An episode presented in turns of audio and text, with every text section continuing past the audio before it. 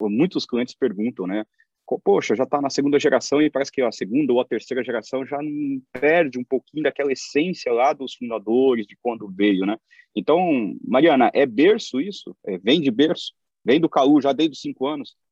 Nossa, eu não sei se pai e mãe sabem né, tudo que faz, porque eu acho que é muito também um, um experimentar, um aprender ensinando, mas valor se ensina pelo exemplo. Não, não adianta falar, se você falar uma coisa para a criança e fizer outra, o que, que ela vai aprender?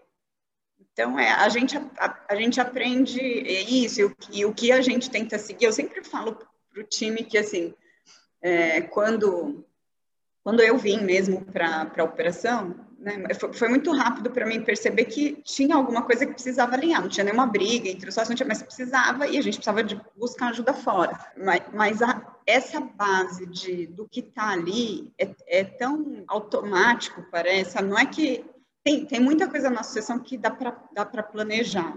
Né? E tem, inclusive, recomendações, vocês que trabalham com, né, com consultoria essa área de governança também, a gente sempre ouve isso assim, ah, dos filhos conviverem com o negócio numa empresa familiar mas não necessariamente é um filho que vai tocar esse negócio também depois. A sucessão bem feita, ela também passa por, por permitir essa escolha. E isso é uma coisa que a gente sempre teve, eu digo a gente em casa, né? Eu, meus irmãos, a gente sempre teve muita liberdade de escolher esse esse tipo de coisa a gente aprende em casa misturado com o que a gente aprende na empresa também e é observando.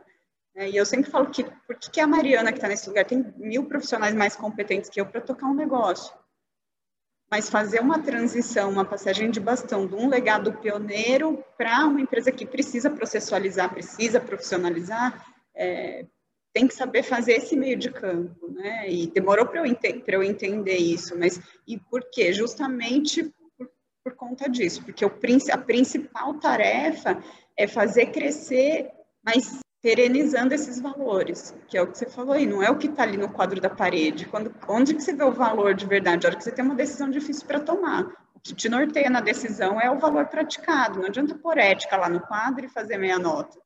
É, não funciona. Eu acho que como, como que se ensina isso é fazendo.